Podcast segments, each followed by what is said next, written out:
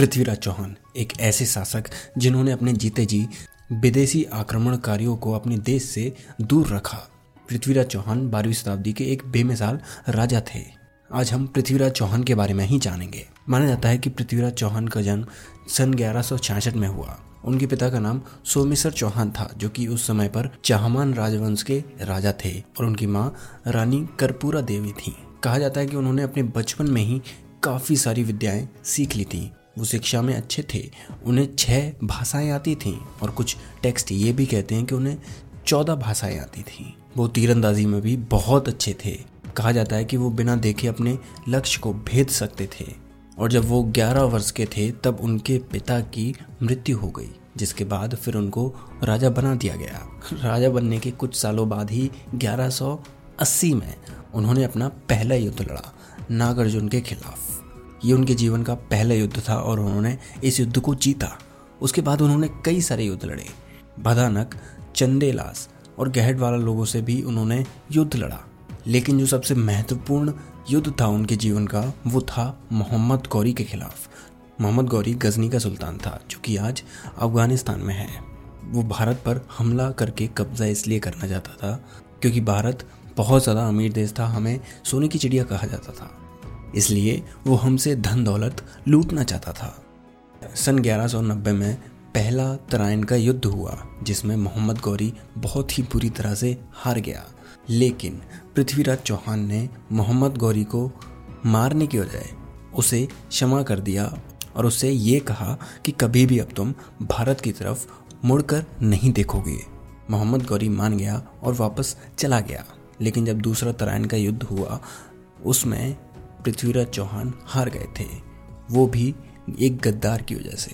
उस गद्दार का नाम था राजा जयचंद्र हुआ कुछ यूँ था कि राजा जयचंद्र की बेटी संयोगिता पृथ्वीराज चौहान के बारे में सुनकर उनके प्रेम में गिर गईं। और फिर जब उन्होंने अपने पिता से ये बात कही, तब उन्होंने उनका विवाह पृथ्वीराज चौहान से कराने से इनकार कर दिया। इससे पहले तक पृथ्वीराज चौहान और जयचंद्र काफ़ी अच्छे मित्र हुआ करते थे। उनकी दुश्मनी की वजह दिल्ली भी थी। राजा जयचंद्र को दिल्ली चाहिए था और वहाँ पर पृथ्वीराज चौहान का शासन था। इसलिए भी राजा जयचंद्र उनसे ईर्षा करते थे। संयोगिता और पृथ्वीराज चौहान की प्रेम कहानी भी काफ़ी दिलचस्प है। हुआ कुछ यूँ था कि राजा जयचंद्र ने देश के सभी राजाओं को अपने महल में बुलवाया और संयोगिता से कहा कि तुम किसी भी एक राजा को चुन सकती हो अपने वर्ग के रूप में। राजा जयचंद्र ने सभी राजाओं को तो बुलवाया था, लेकिन पृथ्वीराज चौहान को छोड़ दिया था और उन्हें बुलाने की बजाय उनका एक पुतला द्वार पर लगवा दिया था। रानी सहयोगिता ने सभा में बैठे किसी भी राजा को नहीं चुना।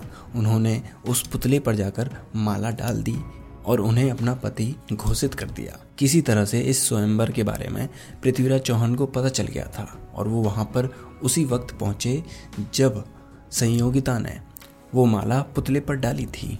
जिसके बाद फिर पृथ्वीराज चौहान सभी के सामने से रानी सहयोगिता को वहाँ से उठाकर ले गए और राजा जयचंद्र उनका सामना नहीं कर पाए। बस इसी बेजती और दिल्ली को पाने के लिए उन्होंने मोहम्मद गौरी से हाथ मिला लिया और फिर सन ग्यारह में तराइन का दूसरा युद्ध हुआ, जिसमें मोहम्मद गौरी और राजा जयचंद्र जीत गए और पृथ्वीराज चौहान को बंदी बना लिया गया। जब राजा जयचंद्र ने मोहम्मद गौरी से हाथ मिलाया था, तब उससे ये कहा था कि मुझे दिल्ली चाहिए और तुम्हें पृथ्वीराज। जब हम साथ में मिलकर जीतेंगे, तब तुम मुझे दिल्ली दे देना और तुम पृथ्वीराज चौहान को अपना बंदी बना सकते हो और उनके राज की संपत्ति लूट सकते हो। और जब ये युद्ध जीता गया, उसके बाद मोहम्मद गौरी ने अपना वादा पूरा करने के बजाय राजा जयचंद्र से ये कहा कि जब तुम अपने दामाद के साथ धोखा कर सकते हो तो मेरे साथ क्यों नहीं? और फिर कहा जाता है कि राजा जयचंद्र को मोहम्मद गौरी ने वहीं पर मरवा दिया। और इस युद्ध में पृथ्वीराज चौहान का किसी भी राजपूत राजा ने साथ नहीं दिया था। क्यों? क्योंकि जब स्वयंवर हो रहा था, तब वहाँ पर सभी राजा मौजूद थे और उनमें कई सारे राजपूत राजा भी थे। और फिर वहाँ पर उन्हें अपनी बेजती महसूस होने के बाद उन्होंने पृथ्वीराज चौहान को अपनी मदद नहीं दी। कहा जाता है कि मोहम्मद गौरी चाहता था कि पृथ्वीराज चौहान अपना धर्म बदल लें। और इस्लाम को कबूल कर रहे हैं। लेकिन पृथ्वीराज चौहान ने ऐसा करने से इनकार कर दिया और कहा कि हम राजपूत हैं और कभी सिर नहीं झुकाते और अपना धर्म तो कभी बेचते ही नहीं हैं। और आँखों से आँखें मिलाकर उन्होंने मोहम्मद गौरी की तरफ़ देखा, जिसके बाद बहुत ज़्यादा गुस्सा मोहम्मद गौरी को आया और फिर उसने पृथ्वीराज चौहान की आँखें फुड़वा दी। इसके कुछ समय बाद एक तीरंदाजी का मुकाबला हुआ, जिसमें पृथ्वीराज चौहान ने भी हिस्सा लिया। और चंद वरदाई जो कि उनके काफ़ी अच्छे मित्र थे और उनके पूरे जीवन में उनके साथ ही रहे थे, इस समय भी उनके साथ थे। चंद वरदाई और पृथ्वीराज चौहान ने पहले से ही योजना बना रखी थी कि हम मोहम्मद गौरी को कैसे मारेंगे। चंद वरदाई ने एक शर्त रखी थी मोहम्मद गौरी के साथ, तुम्हें अपने मुँह से कुछ बोलना पड़ेगा, क्योंकि पृथ्वीराज चौहान की आँखें निकाल ली गई थी। इसलिए वो कुछ देख नहीं सकते थे। और जब प्रतियोगिता का समय आया, तब चंद्रवरदाई ने मोहम्मद गौरी की दिशा बताने के लिए कुछ ऐसा कहा, चार बाँस, चौबीस गज, अंगुल अष्ट प्रमाण, ता ऊपर सुल्तान है, मत चूको चौहान।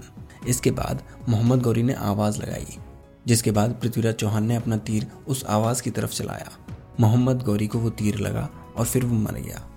और इसके बाद कहा जाता है कि चंद्रवरदाई और पृथ्वीराज चौहान ने एक दूसरे को मार दिया था। अब पृथ्वीराज चौहान के जीवन के बारे में कई सारे हिस्टोरियंस कई सारे टेक्स्ट अलग अलग चीज़ें क्लेम करते हैं। अब पृथ्वीराज चौहान के जीवन से हम लोग क्या सीख सकते हैं? सबसे पहला be so good in your skills that nobody can beat you अपनी कलाओं में, अपनी स्किल्स में, अपनी एबिलिटीज़ में इतने ज़्यादा अच्छे बनो कि कोई भी तुम्हें हरा नहीं पाए। जैसे पृथ्वीराज चौहान लक्ष्य को देखे बिना तीर चला सकते थे और उसे भेज सकते थे उसी तरह से। हमें भी अपने स्किल्स में इतना अच्छा होना चाहिए कि कोई भी हमें हरा नहीं पाए। हम सबसे अच्छे हों उसमें। दूसरा रिलेशनशिप्स अच्छे रखिए। आपसी पारिवारिक रिश्ते इतने अच्छे रखिए कि कोई भी दरार, कोई तीसरा इंसान उसमें ना डाल पाए।